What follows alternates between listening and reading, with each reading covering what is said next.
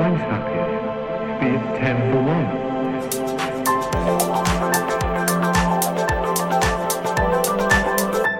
Друзья, всем привет! Это подкаст «Лучше, чем мы», а я Василий Сикорский, его автор и ведущий.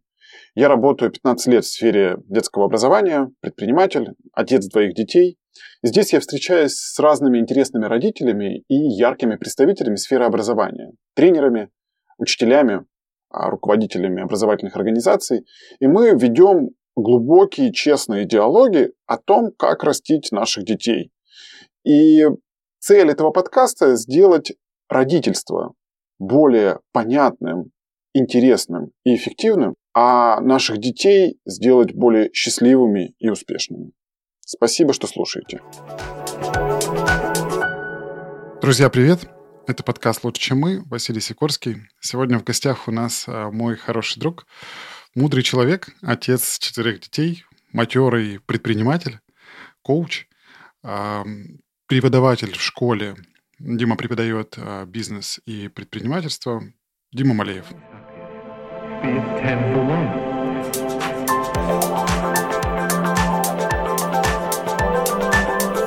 Дима, привет. Рад тебя видеть. Привет, взаимно. Всегда рад. Дим, а у тебя есть интересная часть жизни, которая меня очень привлекает. Это походы. И хочу начать именно с них. А, насколько я помню, вы с семьей, а если быть точным, порой до четырех поколений, а, два-три раза в год уже вот лет 15, как ходите в походы большой компании. Большая компания – это там человек по 50-60, ты говорил. Расскажи, пожалуйста, что для тебя эти походы, с чего все это началось? Ну, давай попробуем вспомнить, с чего все началось. Э, Ну, началось, наверное, все с меня, потому что я 18 лет сам пошел первый раз в поход. Вот э, в детстве у меня такого опыта не было, но придя в институт, вдруг оказалось, что такая возможность. Такой мир существует, мир леса, рек, э, друзей, палаток, э, костров э, и выживания в диких условиях. Вот меня этот мир, безусловно, захватил, и я, начиная с 87 года, или 88 я точно не помню, начал ходить с друзьями в поход. У нас создалась такая классная команда, и мы побывали там много-много раз в Карелии, Архангельской области, потом нам это надоело, мы пошли в Камчатку, потом э, Байкал, потом, э, что у нас еще было, Саяны, Э, В общем, у нас были ну, замечательные такие походы. А, Но в какой-то момент я понял, что это та жизнь, которая мне очень нравится, и почему бы детям ее тоже не дать попробовать. И среди моих друзей, кроме вот этой экстремальной тусовки, были еще более-менее вменяемые родители и люди. Да, и они сказали, слушай, ну, классная идея, давай мы как-нибудь сходим на майские праздники. И вот у нас первый раз а, мы пошли на майские праздники. А, Первый поход не удался, если честно. Потому что мы пошли на речку Северку с нашим приятелем, который взялся на все организовать. Но речка Северка оказалась, это где-то под Коломной, вся завалена, и поэтому все дети и взрослые, и женщины шли по берегу, а мы тащили байдарки по воде, перетаскивая их через а, коряги. Ну, вот такой был поход, но он у моих детей оставил неизгладимое впечатление. А, У меня старшей дочери тогда было, ну, допустим, 5 лет, а младшей 4. И вот они, пройдя весь этот путь с нашими друзьями, а, вообще сказали, слушай, папа, это лучшее, что было в нашей жизни. Я говорю, а почему? Я говорю, ну, во-первых, можно есть конфеты и печенье без ограничений. Потому что в походе есть такая тетя Галя, у которой в кармане всегда есть сладкое. Вот, а потом есть, потом мы умеем резать салат. Я говорю, это как? А это помидор берешь, на четыре части режешь и бросаешь в эту большую миску. Я говорю, а еще что? Она говорит, и вообще, папа, так без тебя там было хорошо в этом походе. Ну, без а, а я ходил, мама тоже не пошла. Ну, в общем, там была вольная жизнь, были друзья родителей, которые любят э, всех детей в нашей тусовке и разрешают им все. Вот. Поэтому этот поход удался, и мы с этого момента начали ходить каждые майские праздники. Ну, вот уже сколько-то лет. Если моя сейчас дочь есть старше, уже 21. Началось все с 6 лет ее, да, то есть это 15 лет.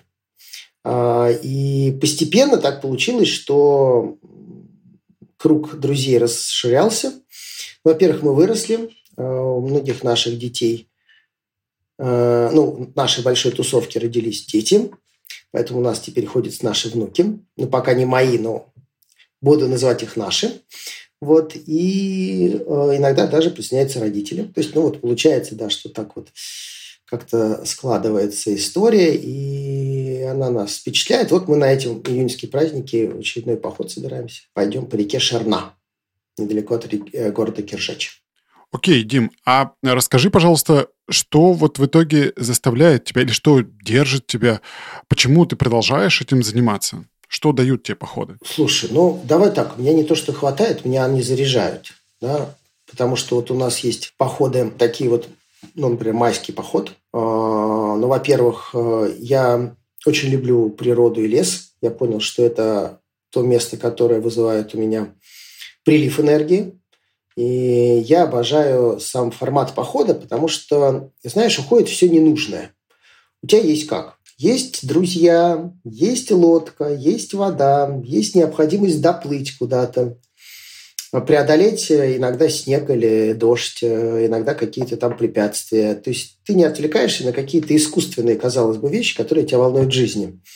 Ну, то есть у тебя ни, ни, ни, ни по какому поводу не надо синдромировать, кроме того, что нужно вовремя доплыть, лечь спать, выпить рюмочку и все, что положено с этим, развести костер, накормить детей, их э, обогреть их. У тебя очень естественные заботы, и они все со знаком плюс. Потому что ты в кругу друзей, в кругу детей, у тебя, ну, как сказать, ничего тебя не отвлекает от настоящей жизни. Да, э, нигде заработать деньги, никак выглядеть. А, ты можешь ходить в чем угодно, ты можешь выглядеть как угодно, ты можешь вести себя как угодно, потому что ты в лесу, и тебе не перед кем выпендриваться. И это, конечно, потрясающее ощущение такого, ну, как бы... И, кстати, знаешь, вот тоже я подумал, что в этот момент отпадает все твои воспитательные аспекты, знаешь, которые ты там все равно у детей есть какие-то нормы, когда в городе есть, да, не кричи громко, не там, а там вообще все, естественно, бегай в туалет за дерево. Ну, хочешь есть, у тети Гали всегда есть конфеты, пожалуйста, ты знаешь, куда обратиться. И так что меня это как бы очень так вот впечатляет. А, ну, то есть мне это очень нравится, я каждый год готов это делать. Хорошо. Дим, а правильно я помню, что тот формат походов, который вы выбираете, это, как правило, короткие походы, 2-4 дня, и это достаточно простая логистика с точки зрения денег, расстояний, времени и так далее.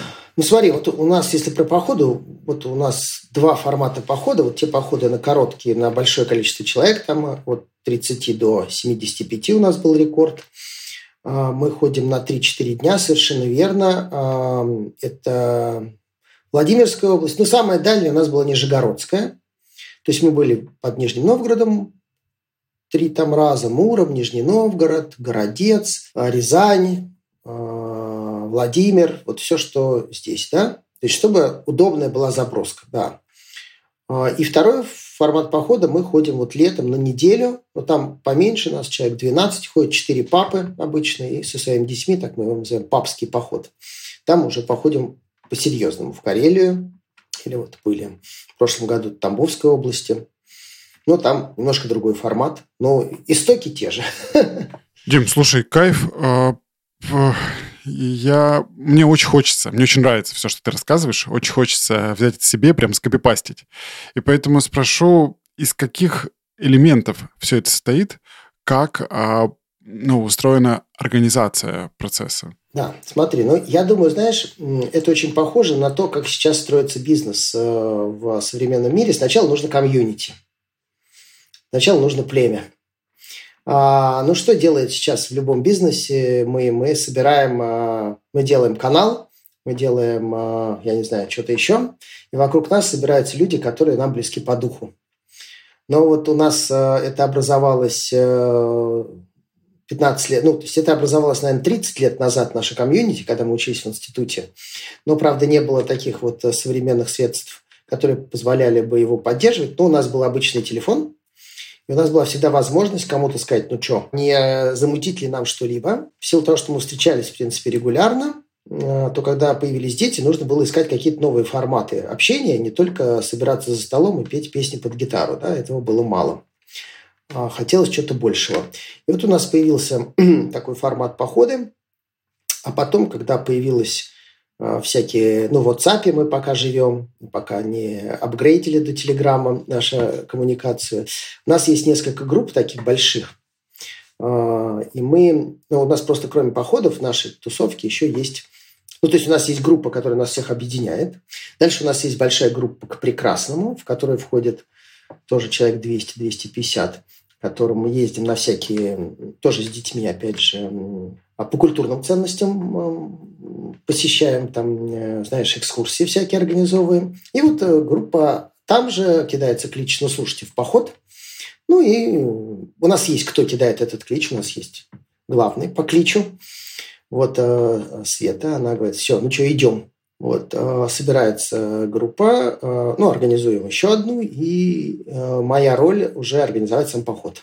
То есть я как организатор, я ищу, ну, как бы компанию, которая поможет нам все это организовать, потому что, конечно, такое количество сложно с собственными средствами это делать, но я имею в виду искать сплавные, ну, вот это всю байду мы уже честно скажу, мы сейчас это не сами делаем. Раньше там мы еще как-то сами пытались. Сейчас э, мы берем подрядчика, который нам все организовывает. Э, и поэтому вот моя задача со всех собрать деньги, посчитать, э, распределить какие скидки между детьми. Хорошо. А если вот говорить ну, если попытаться мне объяснить, как вот э, такому совсем обывателю, далекому от походов, я ходил пару раз, мне супер понравилось, но было настолько далеко, и я так мало уделял внимания тому, как это может выглядеть, особенно в будущем еще и с детьми. Э, объясни, а чем занимаются вот эти подрядчики, то есть что именно они организовывают для вас, какие ну, стороны должны быть закрыты? Ну, первая, смотри, первая задача, надо определиться, конечно, с маршрутом. То есть это то, что делаем мы. Мы говорим, слушай, там были, там были, там понравилось, можно сходить еще раз, было супер, а там понравилось, но мы уже там были пару-тройку раз, нужно искать что-то новое. И мы ищем маршрут. То есть сначала я выбираю маршрут. Ну, то есть у меня вот есть как бы Света, которая так второй инициатор большой, она в большей степени как раз, наверное, такой вдохновитель, а я скорее больше организатор, да. Ну, на данный момент роли так распределяются. Вот. И что мы делаем? Мы маршрут определили. А дальше мы связываемся с нашими... У нас есть несколько ну, таких проверенных поставщиков. И говорим, слушайте, ребят, туда. Они говорят, ну, туда идем или туда не идем. А, и мы с ними обсуждаем, готовы ли они организовать и сколько это будет стоить. Дальше мы с ними обязательно поторгуемся. Вот, э, скидку на группу мы должны же получить. Вот, э, ну, и обсудим конфигурацию, потому что, ну, допустим, есть стандартный пакет, который они предлагают, а мы говорим, а нам еще, пожалуйста, переносные туалеты, а нам еще, пожалуйста, баню, а нам еще, пожалуйста, добавку к еде в виде фруктов или овощей, а нам еще питьевую воду в бутылках в каждый рафт. Ну, то есть мы обсуждаем весь пакет вот с ними, ну и дальше нам выставляют финальную стоимость, вот мы кидаем уже все условия ну, тем, кто заявился, хочет, что он хочет поход. Ну и, соответственно, все, все платят деньги и подписываются. Дим, смотри, а как выбирается маршрут? Если я правильно понимаю, то это река. Да, да, мы по, по реке всегда идем. Река на протяжении всего маршрута. Да, да, да. Ну, смотри, организатор приходит ну, на стапель, вот на точку, которая с начала. Он привозит все необходимое, рафты. Ну, мы на рафтах в основном сплавляемся, не на байдарках, потому что ну, с большим количеством детей не очень удобно на байдарках, потому что байдарки по 2-3 человека, а детям нужно постоянно тусоваться, ну, родителям тоже нужно тусоваться, в общем-то, вместе, поэтому очень хорошо на рафте 10-12 человек. Вот у нас там три рафта, допустим, плывет, три большие экипажа, каждый по интересам собрался, кто песни поет, кто там, я не знаю, рыбу ловит, кто еще что-то, кто купается. Вот. И, э, ну вот, собрали, нас встретили, накормили обедом обычно, завтраком, вернее, с утра, каким-то чаем, например, напоили. Мы быстренько разобрались по судам и поплыли. Вот. Э, ну и потом организаторы уже делают нам обед, потом, э, да, они выдают нам все снаряжение, палатки, коврики и спальники. Ну, то есть вы, получается, вообще не заморачиваетесь с точки зрения не, не, вещей? Нет, нет. Ну, да, ну кто-то заморачивается, кто любит в своем, ну, но в большинстве случаев нет. А, ну, там разные варианты существуют. Если у нас есть такие маршруты совсем ленивые, тогда у нас вообще э, машина едет вдоль берега, ну, условно говоря, не вдоль берега, а от точки сбора до точки стоянки, и все вещи едут там, а в рафте плывет самое необходимое. Ну, и есть более сложные маршруты, когда мы все грузим в рафты и плывем, потому что, ну, возможности в прошлом году были там Мещерский заповедник под Рязанью, там нельзя так сделать, там только на рафтах. Ну, соответственно, есть грузовой рафт, ну, в общем, там как-то все это организовано. Вот, а организатор все это делает а наша задача следовать инструкции. То есть, по сути, вы даже еду самостоятельно не готовите, верно? Нет, нет, нет, да. да. Ну, то есть, мы вот так вот э, не готовим. Ну, то есть, там есть мастер-класс по картошке, по приготовлению какого-то блюда. Ну, у нас есть еще культурная, ну, то есть, развлекательная программа, entertainment обязательно для детей. Вот, э, то есть, это все, конечно, делают организаторы. Получается, развлекательная программа тоже на организаторах, да? Нет, организация, знаешь как, ну, у нас есть все сами люди творческие, поэтому задается какая-то тема у нас. И вот Света, которая у нас главный вдохновитель, она еще любит организовать там какой-нибудь праздник, то праздник Нептуна, то, ну, в общем, такие, ну, но здесь еще тоже нужно, наверное, сказать, мы все выросли еще из такой лагерной тусовки, мы все работали вожатыми, будучи студенты педагогического института, ну, многие из нас. Поэтому у всех есть такой как бы некий запал. Ну, у, у многих есть. Вот у меня, честно говоря, вот на это нет запала, я честно скажу. Я вот я с удовольствием на это смотрю, как дети в этом участвуют, но сам вот как-то я не очень а, в этом плане. Я больше, знаешь, там, я могу трагическую роль сыграть исключительно. То есть роль злодея я еще готов. А вот, вот эта вот роль клоуна, ну, у меня не очень получается. Я так, э, вот. И, ну, иногда вот у нас есть тоже свой там человек, который вообще профессионально делает праздник. Если он может, он с нами идет, мы просто оплачиваем поездку, например, ну, частично, да, и он с удовольствием с нами тусуется. Дети любят. Ну, знаешь, вот по-разному. Есть у нас там организаторы, да, кстати, до этого были, которые были вообще шикарные. У нас там была потрясающая Люся, которая вообще организовывала все, там дети, Люся знаешь, у родителей прекрасная, и у детей тоже возможность быть вместе, но не мешать друг другу отдыхать кто как хочет. Дим, таким образом получается, что вы вот вас где-то забирают, вы где-то там делаете остановки, какие-то остановки более длинные, где-то ночуете, потом приезжаете в конечную точку, и да. вас снова там подхватывают, да. забирают, верно? Да. Ну, слушай, знаешь, у нас стандартный такой сейчас уже выработался совсем ленивый маршрут. То есть мы, конечно, все деградируем, деградируем в сторону такого совсем ленивого варианта.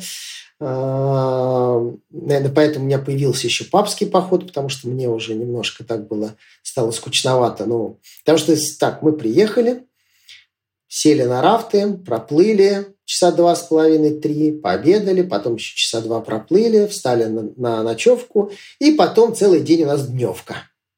Вот так. И вы на этой дневке, кто за грибами, если осенью в поход идет, кто там, я не знаю, ну, кто чего, там у нас дофига развлечений – а на следующий день, допустим, вот воскресенье, ну, если третий день, на три дня мы идем, мы э, ну, куда-то идем, ну, еще там часа два плывем, два с половиной, уже высадка.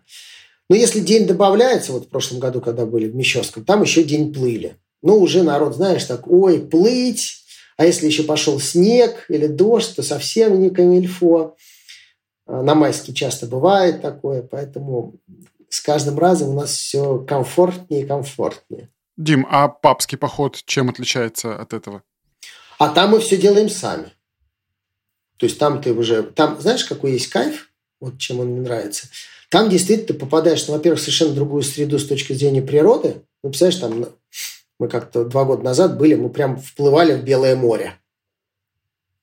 Да, то есть офигительная Карельская река, то есть это э, Белое море, это, ну, то есть совершенно такая, и на протяжении всего маршрута ни одного не населенного пункта, ничего. То есть ты попадаешь в дикую природу, и дети очень хорошо это воспринимают, потому что для них это совершенно другой мир. они с удовольствием сами там берут топор, ставят палатку, занимаются костром. Вот здесь их особо не заставишь да, заниматься, потому что, ну, понятно, что все организуют без них. Они только а там прям они готовы вот впилиться в эту реальную походную историю. Вот, и это, конечно, совершенно другой уровень погружения, и в том числе какого-то такого для меня, да, вот возврата в мою какую-то молодость, которая мне очень вот. И поэтому там, ну, 7-8 дней мы идем полностью вот как бы в режиме автономном. Дим, и там точно так же заказываете экипировку? Нет, нет, там все, там все свое, кроме плавсредств. Мы берем только катамаран, все остальное свое, да. Там уже все мы организуем сами, мы только берем на прокат э, катамаран. Вот единственную скидку, которую мы делаем. Хотя у нас есть свой и не один, но собирать, разбирать мыть потом. Дим, а сейчас, если вернуться вот к основным походам, которые а, большие семейные. Ага. Э, там, получается, что я услышал, есть э, всегда там начальная, конечная точка, есть вода, есть рафты, есть э, там много поколений. Какие еще элементы, что обязательно включаете в маршрут? Возможно, какие-то там культурные особенности, какие-то культурные точки, там посещения, какие-то экскурсии. Окей, да-да, да. Хорошо, хороший вопрос. Да, действительно, мы каждый раз, когда стараемся сделать поход, мы всегда стараемся что-нибудь посетить. Да? Ну, вот, например, эм, ну, давай, вот при, мы были, сплавляясь в Муромской области, мы сначала приехали в Муром, у нас была большая экскурсия по Мурому, посмотрели целиком Муром, да, вот. Потом э, мы были, например, э, по речке ходили Лух, там мы посещали Фролищеву пустынь, да. Потом мы шли по Керженцу, там был Макарьев монастырь. Вот сейчас несколько раз по Киржачу ходили, там был ну, сам город Киржач, тем более у нас там друг меценат, он там все делает, поэтому там есть что посмотреть. Каждый раз у нас в конце или там театральное представление в Киржаче, или какая-то экскурсия новая, или еще что-то. Вот, если есть возможность по пути, вот так в Киржаче такая возможность есть, мы там посещаем оленью ферму еще, да. Там есть еще рядом со стоянкой замечательная колокольня заброшенная, на которую мы ходим. То есть мы постоянно, конечно, включаем что-то интересненькое, чтобы самим походить и детей вот, иногда вот у нас было там, знаешь, организаторы предложили даже поискать э, с металлоискателем. Мы ходили рядом, а там колокольня стоит э, на месте села, вот, э, Аргуны, это такое достаточно, и там оно сровнено, ну, то есть, представляешь, то есть колокольня осталась, храм взорвали, а колокольню не смогли, она выдержала. Вот. И рядом с этим храмом, это было большое село, там огромный храм, но больше. Я, его нет уже села, есть только колокольня и кладбище. И огромное место, где было раньше дома, там можно походить с металлоискателем. И, представляешь, для детей они там ищут. И один раз даже был такой момент, нашли там не помню сколько, 15 копеек какого-то редкого года выпуска советские, которые, кажется, на э, где-то там ну, нумизмата стоит аж 50 тысяч рублей. Вот, представляешь, даже такие находки у нас были. И это, конечно, так вот. То есть постоянно, конечно, стараемся и себе найти какие-то развлечения, и детям, чтобы это было что-то интересно. Там иногда такие мини-экскурсии проводим или даже заказываем, когда у нас... Ну, вот в Муроме, конечно, мы заказывали прям большую целый, на целый день экскурсию. Ну, то есть у нас такое задачка всегда такая есть, чтобы в маршруте было что-то интересное еще. Дим, окей. А слушай, а какой процент детей, если едет вот 50-60 человек, то детей-то сколько там? Ну, смотри, сейчас станет вопрос, кого считать детьми. У нас походят ходят дети от 9 месяцев до, ну давай так, до 20 с лишним лет будем считать детьми тех, у кого нет пока своих детей. Ну, ладно, шучу, конечно. Да, ну, слушай, ну, процентов 30, наверное, у нас детей ходит. Ну, 25-30, вот так вот. Ну, просто у нас же действительно много там, и, как сказать, многодетных семей. То есть, когда-то, ну, допустим, я со всеми четверыми своими ходил. Вот у меня еще там есть а, сын моей ну, подруги, у нее тоже четверо детей, понимаешь? То есть, то есть там много, ну, есть у нас такие прям большие семьи. Дим, слушай, а ну уже такой финальный вопрос э, про походы. Может быть, помимо самого маршрута, есть какие-то элементы, а, которые также являются обязательным. Например, какие-то темы, которые вы затрагиваете, какие-то игры, в которые вы играете. Может быть, какая-то, не знаю, какое-то обсуждение знаковое или какой-то формат там взаимодействия друг с другом. Расскажи про это, пожалуйста. Ну, давай так. Ну, первое, конечно, у нас все поют, У нас в походе всегда есть гитара, у нас всегда есть много людей, которые с нами ездят. Кстати, с нами ездит Таня Дрыгина, вот бард-песенник, вот такая как бы. То есть у нас есть много вот эм, этого, да, поэтому мы на рафтах здесь, и дети у нас все поют, то есть поорать песни на рафтах, там, попеть, вот, это, конечно, есть, и не каждая ночь это, ну, то есть никто не спит, ну, вернее, кто-то спит, а у костра сидят все и достаточно долго, да, то есть это как бы такой основной э, момент. Потом у нас вот всегда есть обязательно праздник, да, какой-то детский большой, это всегда традиция такая, мы, которую следуем. Вот ты прав, всегда традиция есть какая-то экскурсия или что-то такое, да, это всегда есть. Вот, сказать какие-то вот, ну, ржем постоянно, над всеми стебаемся друг над другом. У нас обязательно есть баня, обязательно есть купание. Э, неважно, когда мы едем, после бани уж точно.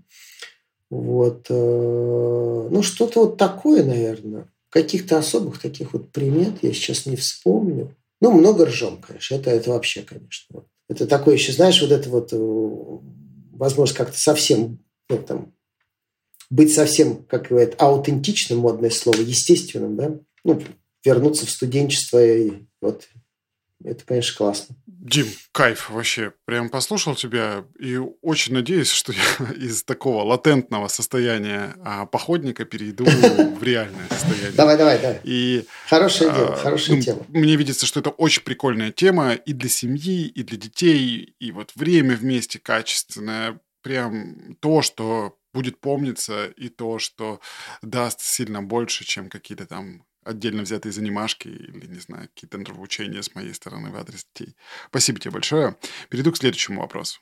Давай. А, у тебя достаточно большая насмотренность по детям, тебе очень близка тема образования, а, очень хорошие отношения с собственными детьми. И мы с тобой говорили за кадром, что тебя очень волнует тема, а, назову ее так, чрезмерного присутствия взрослого в жизни ребенка. И я бы ее немного перефразировал и сказал, что проблема звучит угу. э, следующим образом, что сильный взрослый или иногда, не знаю, тревожный взрослый может э, слишком значимо проявляться в жизни ребенка и тем самым подавлять его, душить, не знаю, в какой-то степени э, снижать его силу, желание, понимание себя и так далее. Хочу, чтобы ты рассказал свои мысли по этому поводу, как а, правильно находить баланс и как ты видишь эту проблему. Слушай, ну давай мы порассуждаем. А, у меня, ну, первое, когда ты говорил, что у меня родилось, наверное, такая большая глобальная вещь, мне кажется, сейчас происходит, что ну, мир становится, ну, меняется, меняется очень быстро. Да? И мы, как взрослые, не привыкли к этому изменению. А, знаешь, это такая интересная тема, как время по-другому течет. Об этом, наверное, впервые написал Чехов в своем «Вишневом саде». И он определил этот тренд, что время становится совершенно другим. Да? И мы сейчас находимся в этом времени совершенно безумно летящим, и мы, как взрослые, испытываем слишком большую тревогу от этих изменений. И почему-то считаем, что детям а, становится все хуже и хуже. И поэтому нам нужно больше и больше времени проводить с ними, или там больше и больше их защищать, опекать, направлять. А, мне кажется, это отражение нашей тревожности в современном мире. Потому что наши дети прекрасно адаптируются к этому ритму времени. Они в нем родились, они в нем живут им, наверное, сложно э, принять э, нашу позицию и нашу, ну, как сказать, э, отношение к миру. Это первый момент, да. Второй момент, что мы живем в старой рамочке, э, ну, это связано с первым, конечно, что мы должны детям передать э, некое сокровенное знание, которым нас научили родители, которым мы владеем и которым мы по жизни обладаем классно, но детям не все наши знания нужны точно совершенно, потому что они, мир слишком быстро меняется. И все, что было там 20 лет назад, чему нас учили родители, не факт, что сейчас актуально. А нам вообще, мы же за это держимся. Мы же продолжаем жить в наших детях. Наши дети – это, как называется, один из способов как-то смириться со страхом смерти. ну, если так глобально говорить, да, и мы же должны, они должны быть э, с нашими ценностями, с нашими установками, с нашим умением справляться с рисками, со всем нашим. И нам, конечно, нужно бы побыстрее запихать на бегу все, что мы хотим. Э, третий, мне кажется, важный аспект, ну, моей точки зрения, что происходит сейчас, но он начался уже после Второй мировой войны, дети стали большой ценностью. Вот я как историк уже здесь по образованию. А, ну, мир же шокировало, что происходит, да, и когда они видели страдания детей, они обалдели от того, а, ну, насколько страшны эти страдания, да, насколько страшен может быть мир, и дети самые беззащитные, они страдали больше всего. И после Второй мировой войны во всем мире начался очень серьезный тренд на то, чтобы к детям относиться как по-другому. Потому что до войны к ним относились как к недолюдям, они не имели ценности, как взрослый человек. Ну, детей много рожали, они умирали, это было естественно. Сейчас первая война изменилась, появился пенициллин, и резко возросла продолжительность, ну, выживаемость детей. Да? И третий момент, э, который, мне кажется, повлиял на этот тренд, это то, что сейчас нужно намного больше вложить в ребенка, чтобы он стал полноценным взрослым. И поэтому ребенок, который вот э, сейчас воспитывается и обучается, он как ну, человеческий ресурс намного ценнее, чем 50 лет назад. Он много уже должен знать, он должен ориентироваться в очень сложном мире. Да? Раньше не надо было такого. Ну, реально. Ну, зачем ему было знать э, столько всего, сколько мы знаем сейчас? Ну, то есть до войны он ну, работал там, были более простые профессии, были более простые коммуникации. То есть и за счет этого есть, мне кажется, объективные причины того, что мы теперь на детей смотрим как на таких полубогов, с одной стороны, да, потому что они для нас очень ценны, важны и значимы. А с другой стороны, мы смотрим на них как э, на таких э, немножко, ну, как сказать, вернее, мы смотрим э, вот на этот э, мир через призму вот этой тревоги, вот этой необходимости защитить, оберечь. Ну, то есть мы хотим слишком много в их жизнь принести своего. Да? И мне кажется, рождается такой вот как бы я это вижу очень хорошо в школе сейчас, э, что дети прям вот вообще не знают, э, кто они. То есть им не дают возможности делать выбор. Э, им реально не дают возможности. Причем с самого начала. Знаешь, я, как сказать, очень, такой очень хороший пример есть. Сейчас ну, там есть такой период жизни ребенка с года до трех, когда ребенок познает мир через предметы, и у него возникает э, воля в этот момент с года до трех. То есть формируется воля. И если эта воля не формирована, то он будет достаточно инфантильным всю свою жизнь. А с года до трех что ему нужно делать, чтобы формировалась воля? Нужно ему разрешать брать нож, ему нужно разрешать брать кастрюлю, ему нужно разрешать играть с реальными предметами, ему нужно разрешать куда-то ходить самому, потому что ребенок в это время «мама, я сам», «папа, я сам», бабушка я сам. Да? А в этот момент родитель что должен делать? Он должен на это смотреть и создать безопасное пространство, чтобы нож был не сильно заточен, чтобы если где есть розетки, они были заткнуты, да? и чтобы, ну, условно говоря, дачный участок был огорожен, эти 20 соток, условно говоря. И при этом, когда ребенок прибежит обратно, он обязательно прибежит, потому что поддержка родителей ему нужна. Нужно сказать, слушай, я здесь есть, не волнуйся, все хорошо. Все, он получил эту любовь, эту поддержку и убежал. А модель же сейчас другая. То есть у нас есть няня, у нас есть бабушки, у нас есть масса ну, помощников, которые именно в этот период, когда мама выходит на часто на работу, ну, это для тех, особенно семей таких, которые очень активные, где мама очень... Что начинается? Они начинают всячески защищать ребенка, да, потому что что им страшно, не дай бог, что ли произойдет, ценность большая, ответственность высокая, и они перестают, э, ну, как бы, и вот сейчас такое, и вот эти с года до трех, вот, они, вот это рождается первый позыв к инфантилизму. Да? Ну, например. Второй пример, который происходит, это подростковый возраст.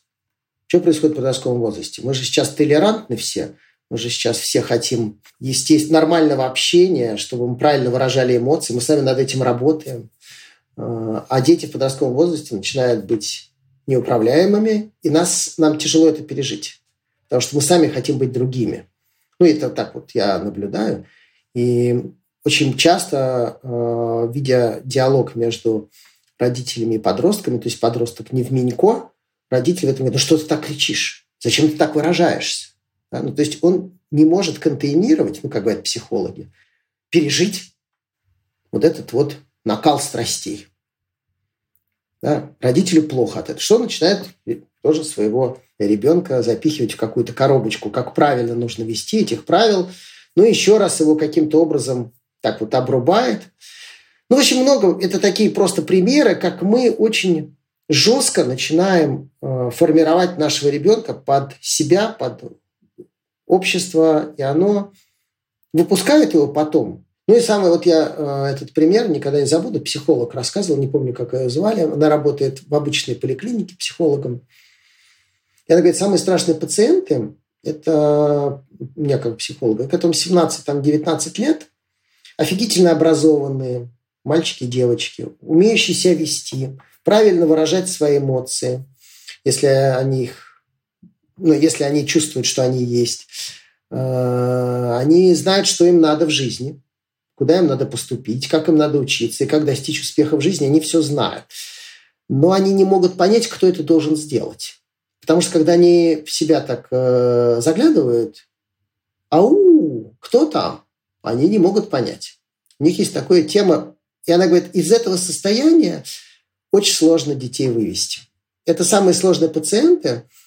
Э, ну, примеры их поведения, вот у меня прям есть среди моих друзей, очень обеспеченных людей. Одна девочка не выходит, ну, 20 лет, мне кажется, ей 19, она не выходит из, из комнаты своей. Она живет в своей комнате. Она выходит из своей комнаты по ночам, когда, чтобы не видеть родителей, с ними общаться. А, у нее такая полубомжатская комната. Мама всячески старается хотя бы навести там порядок. Вот. А, не получается. А второй пример тоже очень состоятельного человека. Ребенку предоставили все возможности, какие только можно. Он сидит в компьютере, он играет. Другого мира не существует для него. И он там... И вот знаешь, уход в свой мир – это ответ наших детей на то, что я имею право на свой мир, и он по-другому не может заявить это право, как дойти до такого края, потому что родитель не слышит. Он не слышит, что это право у него есть. Он почему-то считает вправе заставить ребенка жить по своим правилам. Но это, конечно, отчасти беда в большей степени, ну, вот то, что я рассказываю, состоятельных родителей, состоятельных детей, э, ну, детей состоятельных семей, у которых есть время, и желание, и энергия вложиться. То есть посыл-то он благородный, он хороший, но э, ну, кстати, у меня еще один был такой же на стажировке. Ну, в общем, примеров у меня встречается много. Дим, слушай, я правильно понял тебя, что вот как раз э, здесь, э, в тех примерах, которые ты приводишь, то, о чем ты говоришь, э, взрослый слишком часто принимает решения, слишком часто а, берет на себя полностью все, всю ответственность mm. и не дает ребенку самостоятельно проявляться. И в итоге там, та мышца, которая отвечает за желание чего-то, за принятие решения у ребенка, она атрофируется, и он становится да. таким очень а, ну, вялым с точки зрения, не понимающим, что он хочет. Ну, да, то есть э, жизнь, то есть как бы он, ну, ты, ты прав, он перестает хотеть и желать. Ну, то есть у него есть, вернее, не, он не то, что перестает, нельзя так сказать, мы люди остаются людьми, но спектр этих желаний остается очень узким, да, и он э, ну, за, запирается в какой-то своей рамочке, куда он может не пустить взрослых, да, то есть и, может быть, он что-то и желает и тому подобное, но вот проявить себя, э, заявить об этом, он уже, у него ну, как бы, кроме вот таких вот экстремальных вариантов, которые я рассказывал, нет. Да? Ну, есть, конечно, не экстремальные варианты. Есть э, кто-то идет по пути, обозначенному родителю, потом это бросает, да, понимая, что он там в институте учился не тому, что ему интересно. Ну, то есть понятно, что все-таки дети вырываются из этого плена, они строят свою жизнь, они идут своим путем. Э, с этим грузом у психотерапевтов много работы сейчас – вот, потому что это приходится переживать, учиться жить по-другому, но такая общая тенденция в этом очень серьезно существует. Дим, слушай, а как видишь, ну, как, как, что посоветовал бы, чтобы избежать этого. То есть в целом-то намерения благие, и Да. родитель зачастую сам свою жизнь построил классно, и вот здесь э, пытается сделать тоже хорошо, но где-то ломает, где-то делает неправильно. Как избежать этого? Какие здесь ошибки? Э, Ну, знаешь, наверное, лучше всего свой опыт. Да? Я не исключение. Я очень много, ну, во многих вещах действовал и продолжаю отчасти действовать. Так же, как я тебе рассказываю. Да? Вот, ну, как-то...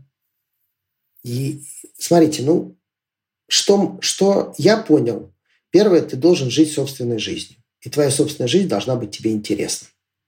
Это принципиально важно для взрослых. Ты должен быть интересен ребенку. Не своими нравоучениями, не тем, что ты достиг, да, вот как результат, а тем, как ты проживаешь эту жизнь. Ребенку должен быть интересно твой опыт, он должен за ним сам прийти. Увидев, как ты переживаешь свои эмоции, как ты строишь отношения с друзьями, как ты строишь отношения в семье, как ты строишь отношения к ним. А ты умеешь контейнировать свои эмоции? А ты умеешь правильно выражать свой гнев? Если он видит, что папа или мама могут нормально обсуждать сложные вещи, он тоже этому учится. Да? А, Мне нравится, я считаю, там гениальная фраза, что перестаньте воспитывать своих детей. Они все равно будут похожи на вас. Начните с себя. Вот ничего проще нет. Начните жить своей жизнью. Посмотрите на нее и увидите, она вообще, ва- ваша жизнь вас устраивает. Не, не переделывайте детей, это их выбор. Вот, ну, здесь, конечно, ну вот, э, а, я, ну, как сказать, я как так осознанно сокращал уровень тревоги. Да, я волновался, когда у меня дети повзрослели и начали куда-то ходить по вечерам. Ну, знаешь, тоже понравилось, один раз услышал, вы не добавляйте детям тревожности, перестаньте за них волноваться, вы за них молитесь. У них все будет хорошо. Ну и знаешь, вот у меня сейчас ребенок неделю за рулем, первую, а, ну, вторая дочка, вот ей 20 лет будет, она села за руль, неделю ездит. И я, конечно, с ужасом представлял, как я... Ну, то есть я прям тревожился. Но, знаешь, вот я как-то, как ни странно, я переборолся. Я сел с ней за руль с таким внутренним намерением. Я доверяю своему ребенку. Она взрослый, умный человек, мудрый. У нее есть инстинкт самосохранения. Она не должна попасть в аварию. Почему? И вот мы с ней с удовольствием ездим сейчас вот зав- в пятницу, в субботу поедем на дачу далеко. Я ей полностью доверяю. И вот это вот э, второй момент. Доверяйте своим детям. Почему? Они будут хуже вас. Ну, знаете, в этом плане ты можешь потом вырезать его. Есть прекрасный анекдот. Знаешь, надпись над писсуаром. Не льсти себе, подойди ближе. Не надо думать, что вы гениальнее и талантливее ваших детей. Вот. Слушай, многому научил меня опыт моей старшей дочери. Она закончила, когда э, 11 класс. Но это, кстати, был такой очень яркий. Я, э, как правило, был, хотел же быть хорошим родителем. А, Мне кажется, мы с тобой тогда после контекста и общались по поводу... Ты мне, а, кстати, ты, ты мне порекомендовал ребят из э, «Люди», да? Подготовка к ЕГЭ. А, Я... В общем, первое, что я пошел, я Сашу отправил в профориентацию. Саша определилась, она хочет быть психологом. У нее была потрясающая картинка, что она на кушетке, вернее, пациент на кушетке из неблагополучной семьи, и она его вот помогает ему обрести смысл жизни. А я говорю, да, но кушетка кожаная и большие окна в пол в ее кабинете с видом на Манхэттен. Я говорю, а кто за все это платит?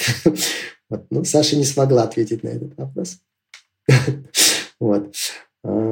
Поэтому, ну, например, я...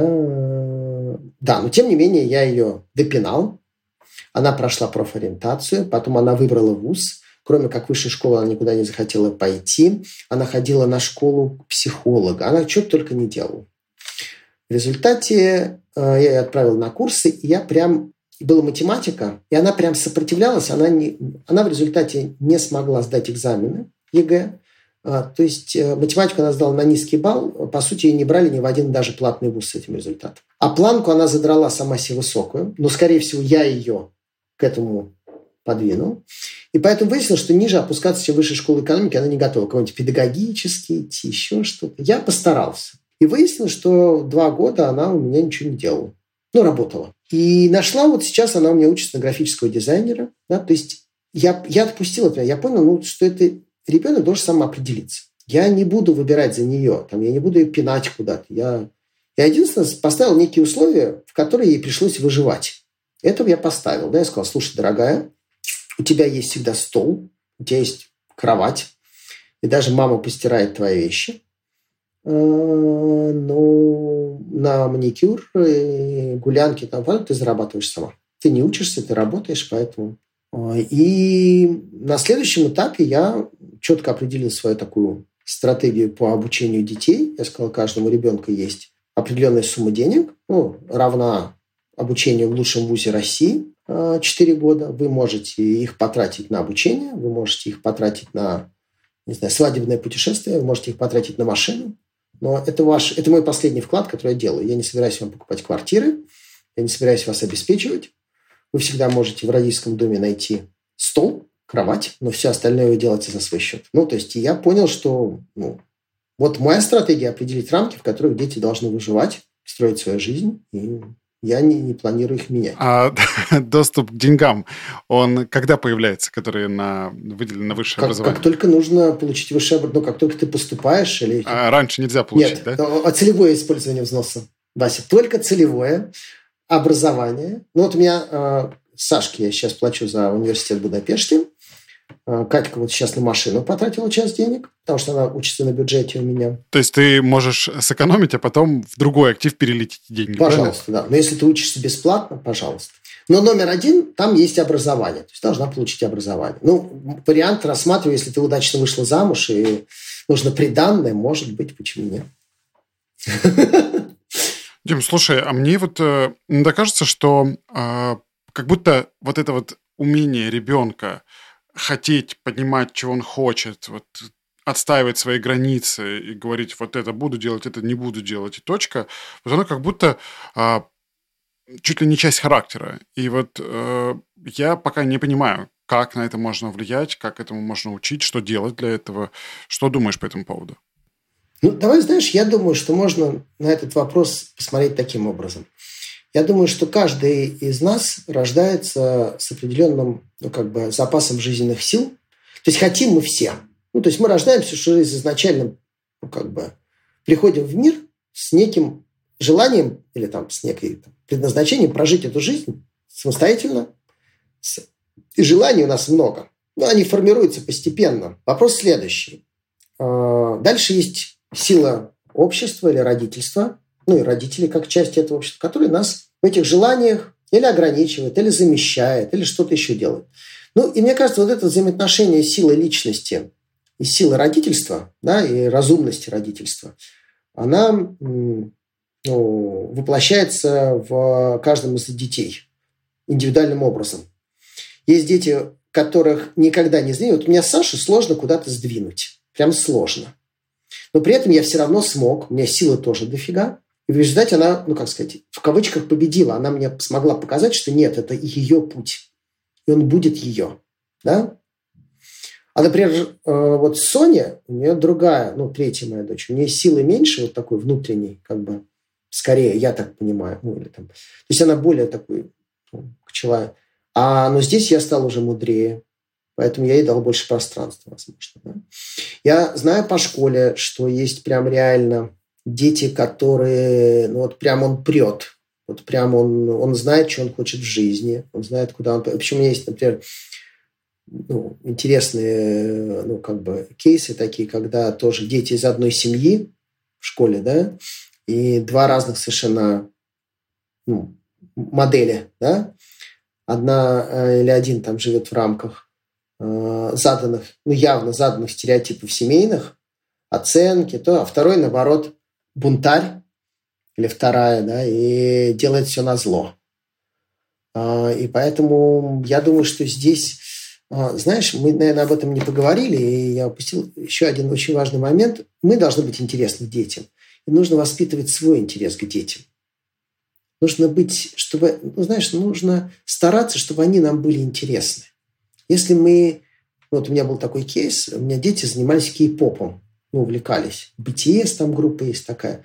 Знаешь, я же мог сказать, ну, полная пофня, попса, явно, что я не из этой вкусовой, да? Ну, это же не... Откуда у меня такое право есть? Сказать, что это лучше или хуже. Знаешь, что взял? Купил книжку, послушал, начал разбираться, а в чем у них такого, что нравится моим детям. Ну, это интересно, вообще интересно понять. Вот дети же интересы детей отражают их внутренний мир. Дим, а это направление музыки, правильно понимаю? Да-да-да, кей-поп, ну и корейские, корейские попса. А, красивые мальчики, в основном э, такие прям совсем э, сладкие, такие музыка такая. В общем, ну, а, очень большое направление с огромным количеством подписчиков. Офигительной маркетинговой стратегии. Гениальный. То есть зарабатывающий колоссальные деньги на этих фанатах. А, интересно, интересно. Вот, э, знаешь, вот послушать детей интересно не с позиции, что это соответствует, не соответствует моим представлениям о жизни, а, ну, как ну, равноценного собеседника, имеющего свою точку зрения. Это очень интересно общаться вот с детьми в школе, например. Там мне проще. А, я учу и бизнесу, мы обсуждаем бизнес-вопросы. И очень интересный взгляд на вещи. Вот у меня сейчас была защита дипломов, ну, не дипломов, проект, э, работа выпускных в 10 классе.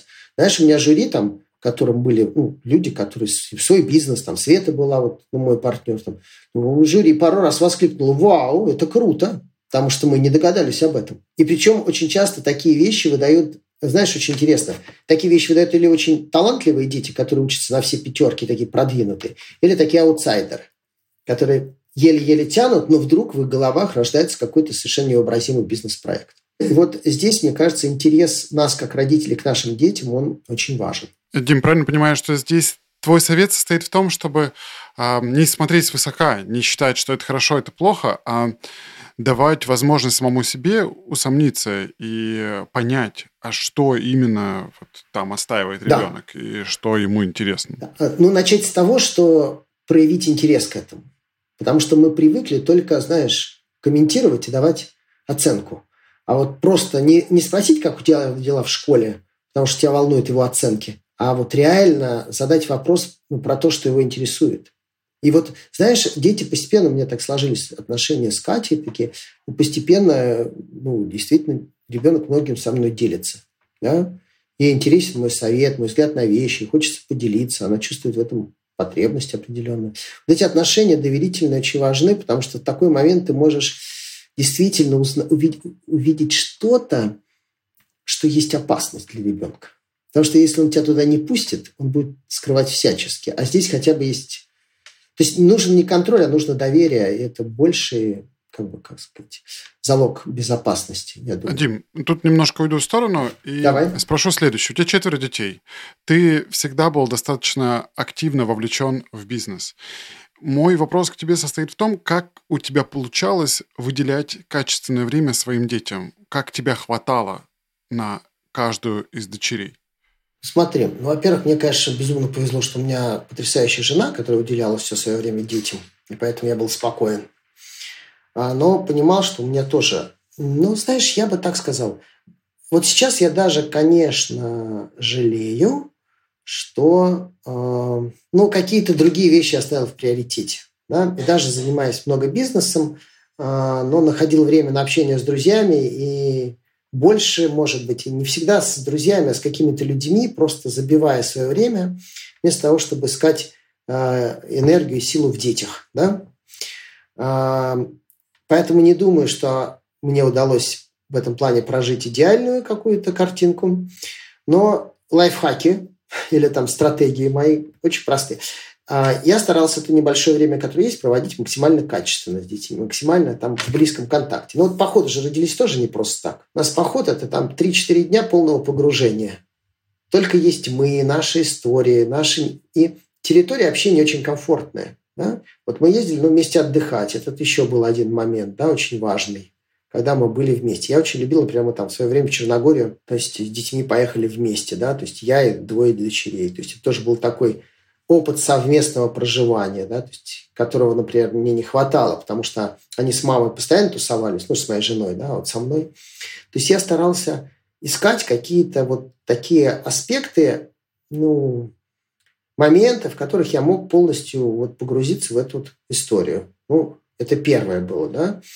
А, второе, да, ну, например, дома, если я находил, мы не просто там маленькие, мы обязательно возились, играли в какую-то игру, такую телесную, да, то есть мы постоянно, ну, вот телесный контакт очень важен был, да, постоянно в этом, то есть дети постоянно при, могли с нами спать, то есть мы никогда вот не делали каких-то там правил. Второй момент, были какие-то определенные ритуалы.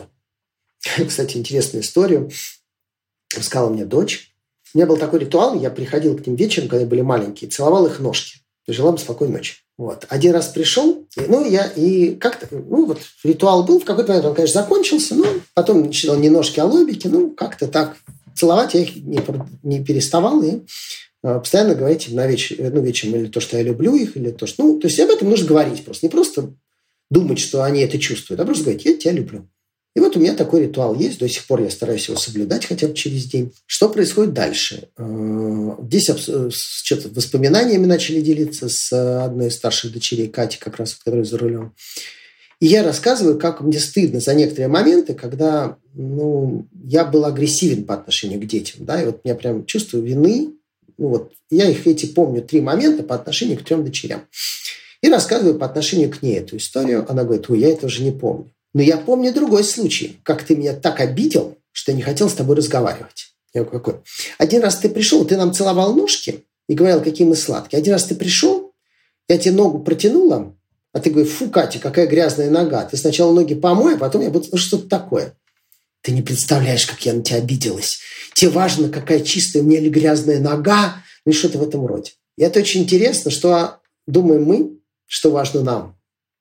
И даже некий уровень агрессии для них может быть приемлемым да, в какой-то момент, но вот на такие моменты они обращают внимание. Поэтому, э, если мало времени, проводить его нужно качественно. Со взрослыми детьми мы теперь ходим по театрам, например. Ну, еще одна фишка. Или ездим вот на эти... Знаешь, вот, кстати, походы, вот эти наши выезды к прекрасному, это тоже часть этого плана, как бы. Да? Проводить время, ну, как бы, в таком близком контакте – в среде своих друзей, передавая свои ценности, потому что лучше всего они передаются через комьюнити, через сообщество. Когда они видят, что 50 человек объединены одной ценностью, такой как дружба, ну да, у моих детей у всех эта ценность очень сильно присутствует. Они все умеют дружить, они все это ценят, они переживают.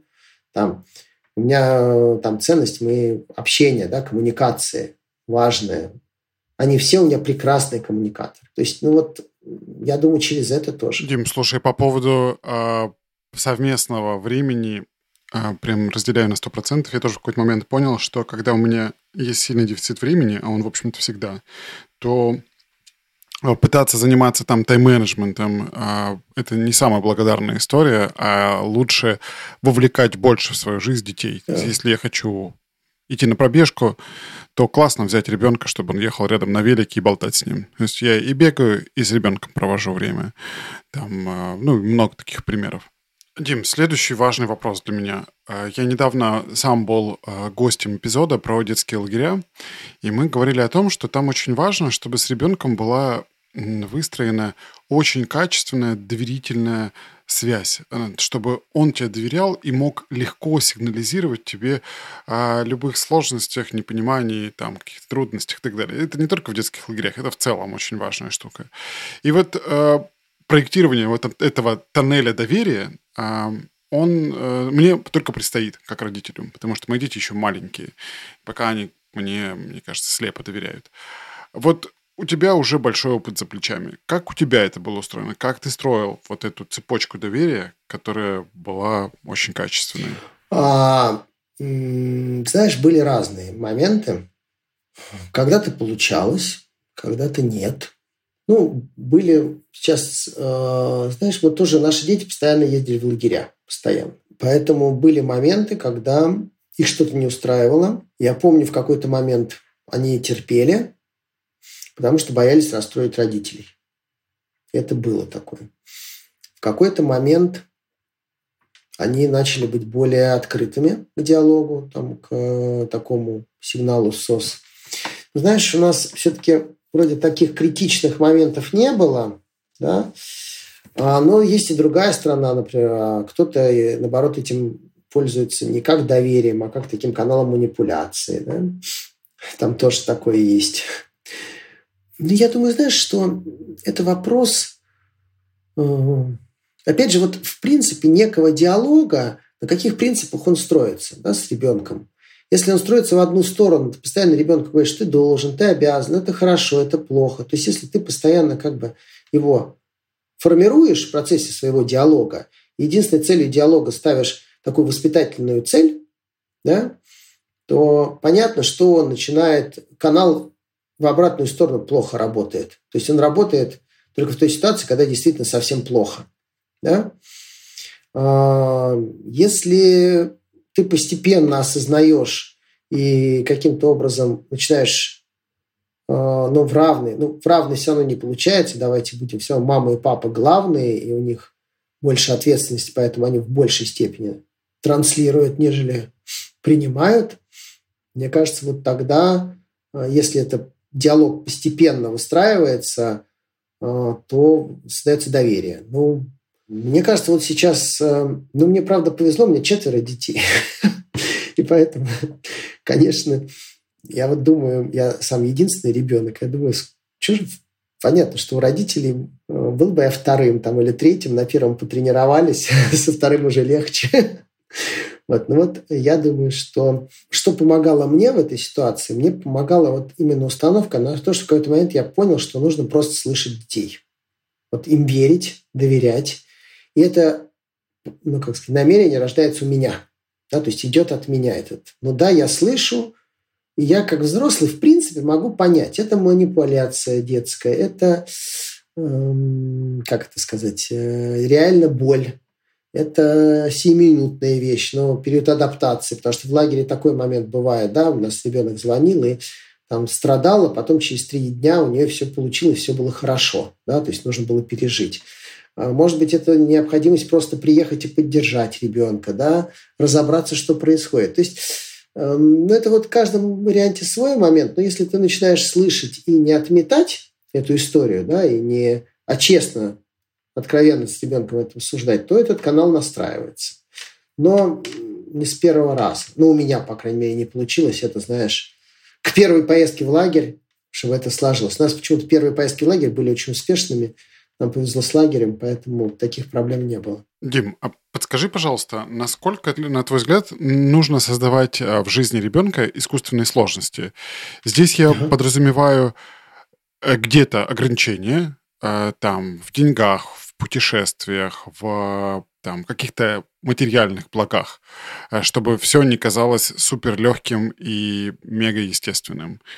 А второе это такое задавание а, ну, каких-то высоких планок и э, обозначение, стимулирование, может быть, ребенка достигать эти планки. Потому что кажется, что вот именно разница в потенциалах создает э, ну, скорость движения, развития. Вот, ну, тут просто поделись своими мыслями, пожалуйста. Слушай, ну смотри, вот с точки зрения ограничений для меня а, однозначный вопрос «да». Ну, я бы даже сказал, не ограничения, нужно задавать рамки. Ну, вот я считаю, что ну, простая рамка – деньги. Не я хочу получить. Не я, вот, ну, я, например, мы пришли к тому, что у меня там дети получают стипендию в месяц и учатся сами распоряжаться этими деньгами. В какой-то момент ну, была история со сладким, а, ну, что выберите что-то одно вот на неделю, я вам покупаю, иду в магазин. Больше не просите, потому что сладкое, я говорю честно, это зло. Я сам с ним стараюсь как бы а, работать, чтобы не есть его слишком много, и вам того желаю. Поэтому ограничения, я считаю, ну, у меня там ограничения, например, Макдональдс может сходить за родительские деньги только один раз в год. Да. У меня, кстати, по этому поводу был прикол. Э, дети возвращаются из Анталии, задержали рейс на 5 часов и вылетают с самолета. Я их встречаю и говорю, папа, ты представляешь, как нам повезло? Я говорю, наш рейс задержали. Я говорю, вы обалдели, что ли? Я говорю, зато нас бесплатно накормили в Бургер Кинг. И это в один раз не входит. Вот. Но, знаешь, меня, ну, как сказать, я все-таки исхожу из такой вот э, установки, что папа и мама главные в семье. Я вот не из серии того, что все равно я отвечаю за жизнь этих детей, за их здоровье, за то, как они будут адаптированы в своей взрослой жизни. Основные мои выводы, что рамки нужны, и чем раньше ты их задаешь, тем лучше. А первое, рамки должны быть постоянны, то есть дети должны привыкать жить в условиях не стресса, когда родители то одни рамки задаются, то другие. Нет, рамки должны быть всегда одни. Да? Они могут меняться, но они не должны быть сегодня одно, завтра другое. В их изменениях должна быть логика. Да? То есть и ребенок должен ее понимать. И второй вариант, конечно, эти рамки должны, родители их устанавливают, но он слышит потребность ребенка, да, и желательно их устанавливать в диалоге, чтобы дети их принимали. Да? А, всегда у родителей есть достаточно аргументов, достаточно жизненного опыта, чтобы эти рамки определить и ну, аргументировать. А, и вот э, это первое. И ну, самый яркий пример. У меня Саша поехал в Будапешт, а, и в первый же день потратил деньги на данные ей на три месяца. Почему? Потому что она не умела им пользоваться. Но она их не считает, она не, она вообще у нее, ну понятно, да, и я говорю, ну я не смогу так финансировать. Вернее, ты же сама финансируешь свое обучение, и тебе тогда не хватит денег. Вот она сейчас не готова пока еще в свои 20 с лишним лет даже распоряжаться своим бюджетом, который я выделил, для чтобы понять, хватит ей денег на это или нет. Да? Понятно, ответственность пока лежит на мне, я не смог ее передать, я сейчас всячески ее готовлю к тому, чтобы эту ответственность ей дать. Например, следующая дочь, там, Катя, мне кажется, там проще. Она отлично этим умеет уже пользоваться. Второй момент. Э, в плане препятствий в жизни дофига, но я с тобой полностью согласен, ребенку нужно давать пробу. Чем больше опытов он получит в жизни, тем лучше. Ну, как все говорят, педагоги, психологи детские, что все наши эти связи, да, если мы, чем больше в детстве этих связей родится на уровне разных занятий, рисование, музыка, спорт, не знаю, шахматы, чем больше ребенок попробует, тем больше выбор у него будет уже в ну, подростковом возрасте. Потому что эти связи уже будут. Чем более они разнообразны, тем больше выборов ребенок может себе позволить физиологически. И поэтому отдавать надо. Но, конечно, родитель, с моей точки зрения, должен четко ну, мониторить. Это временная сложность. Сложность адаптации, сложность в тренере. Да? Есть разные просто проблемы, которые могут возникать. И если это временная вещь, но занятие ребенку нравится, отлично, пусть продолжает, пусть родители поможет ему преодолеть. Например, сложность в школе или сложность в любом кружке – это отношение с педагогом ребенок не может ее преодолеть сам. На той конце провода взрослый человек, который может эмоционально, ну я не говорю же, а физически давить вашего ребенка. Он не справится с этим. Это та сложность, которую ребенку нужно помочь преодолеть. И вот таких сложностей, как мы их называем, адаптационных, то есть а, познание нового, уход там в какие-то новые сферы деятельности, там же всегда сложно. Ну, такие, вот такие, я считаю, да, надо, если считать это сложностью. Искусственные сложности не уверен, что прям нужно какие-то специ- специальные. Смотри, есть два момента. Первое. В жизни и так достаточно сложностей у детей, а сейчас их очень много, потому что мир сложный. Просто позволим ему в этом мире жить самостоятельно, более-менее. Отпускай его. Пусть он сам пробует настраивать свою жизнь по мере своих возможностей. Да? То есть вот это, возвращаясь к нашему началу разговора, мы-то что делаем? Мы закрываем от ребенка этот внешний мир, не даем ему там проявляться и отвечать на те сложности, которые мир ему предлагает, замещая а, реальный мир тем вот миром комфортным, который мы ему создаем. Водим его за ручку в школу до третьего класса. У нас, ну, смотри, вот самый простой пример. Насколько, ну, это мое, то есть Москва, с моей точки зрения, очень безопасный город. Мы до сих пор не... То есть, когда ребенок в каком-то там шестом классе самостоятельно едет на другой конец Москвы, у нас это подвиг. Да?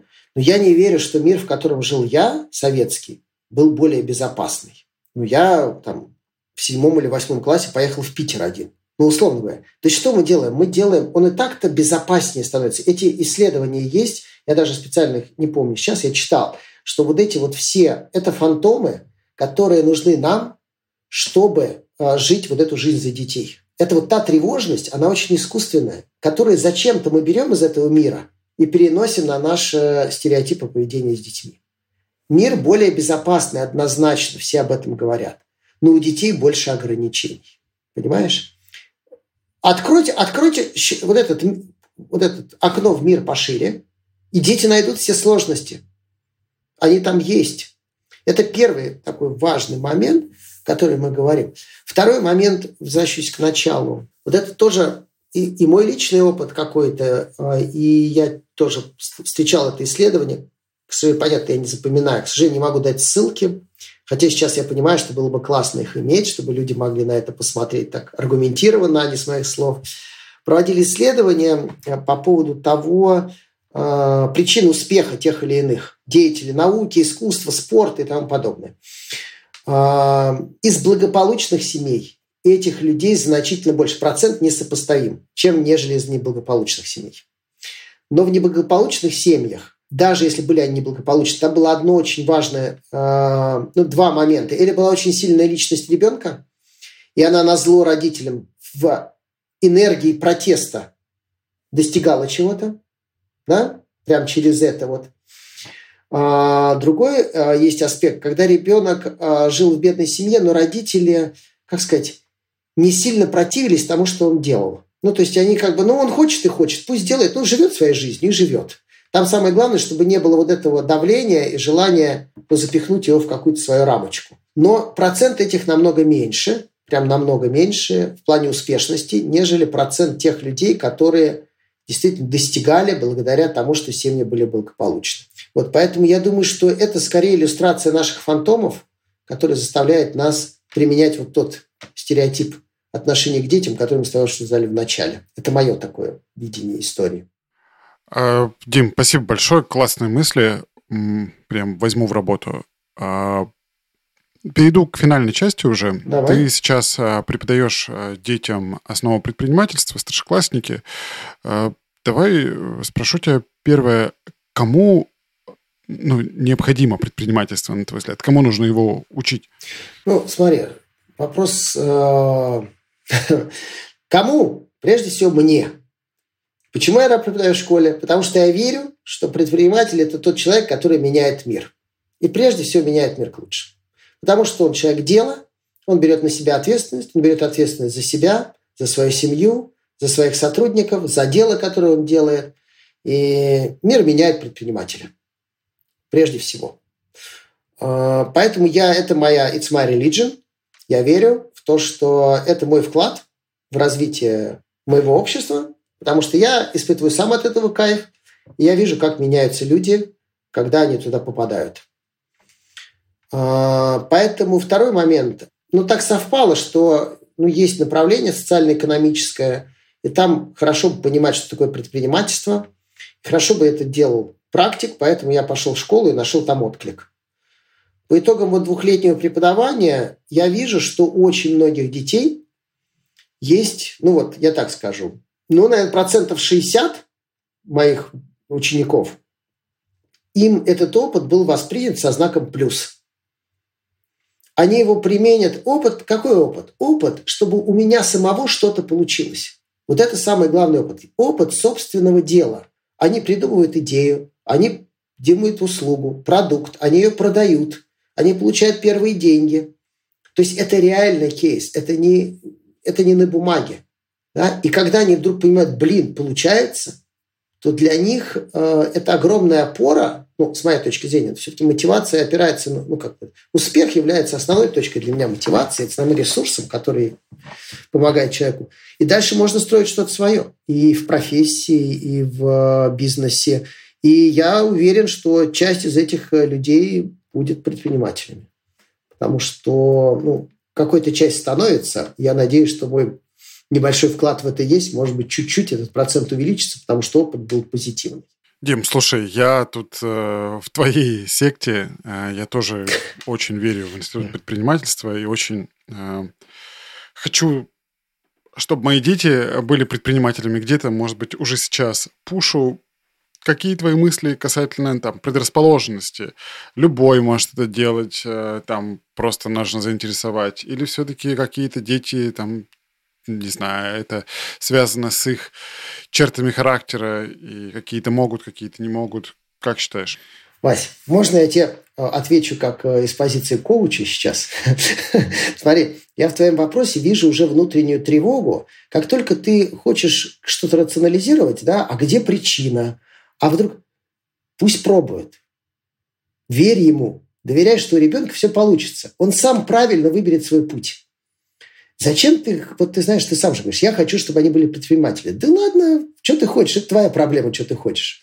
Дай им возможность быть предпринимателем, быть не предпринимателем, но обеспечь как бы внутреннего ресурса, внутренним ресурсом, чтобы он мог быть и тем, и другим. А там дальше он решит. Лучше тебя, уверен. Понимаешь? Дим, ну и прям завершающий вопрос. Если бы перед тобой собрались а, все старшеклассники страны, то какой совет а, ты бы им дал? Ну, знаешь, опять же, вот понимаешь, сама постановка вопроса, взрослый совет, я бы не стал давать совет, вот честно тебе скажу. Ну, потому что я уверен, что я бы им сказал следующее, что э, я ими восхищаюсь, потому что они намного лучше, чем я. Это факт. Э, они смелее, в них больше свободы, в них больше желания э, прожить свою жизнь, как они хотят, опираясь на какое-то внутреннее свое понимание. Желание у них это есть. Да? Я бы им хотел пожелать Э, стойкости в отстаивании этой позиции прежде всего перед родителями, перед обществом, перед желанием э, консервативной его части, э, сделать их другими.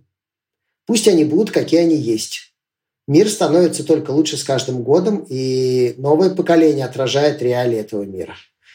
Я бы, конечно, пожелал действительно силы на то, чтобы отстоять право жить, как они хотят – ну, Пастернак отлично говорил. И быть живым. Живым и только. Живым и только до конца. Понимаешь, вот не ведясь на все остальные наши с вами манипулятивные взрослые уловки, которые толкают их в ситуацию жить, как мы считаем нужным. Не факт. Буду с удовольствием за этим наблюдать, восторгаться этим, принимать это.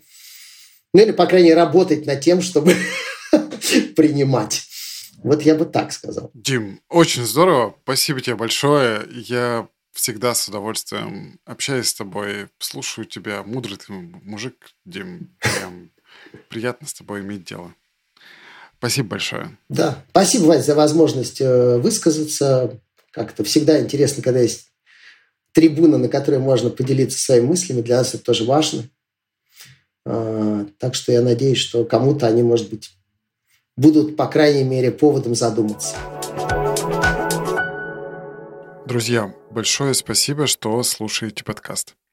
Если вам понравился эпизод, я буду вам благодарен за лайк на Яндекс Музыке, либо за оценку на Apple подкастах. Это позволит мне в будущем приглашать более сложно доступных гостей. Также я буду супер счастлив, если вы оставите любого рода отзыв в телеграм-канале подкаста, либо порекомендуете новых гостей, с кем, на ваш взгляд, может состояться интересный глубокий диалог.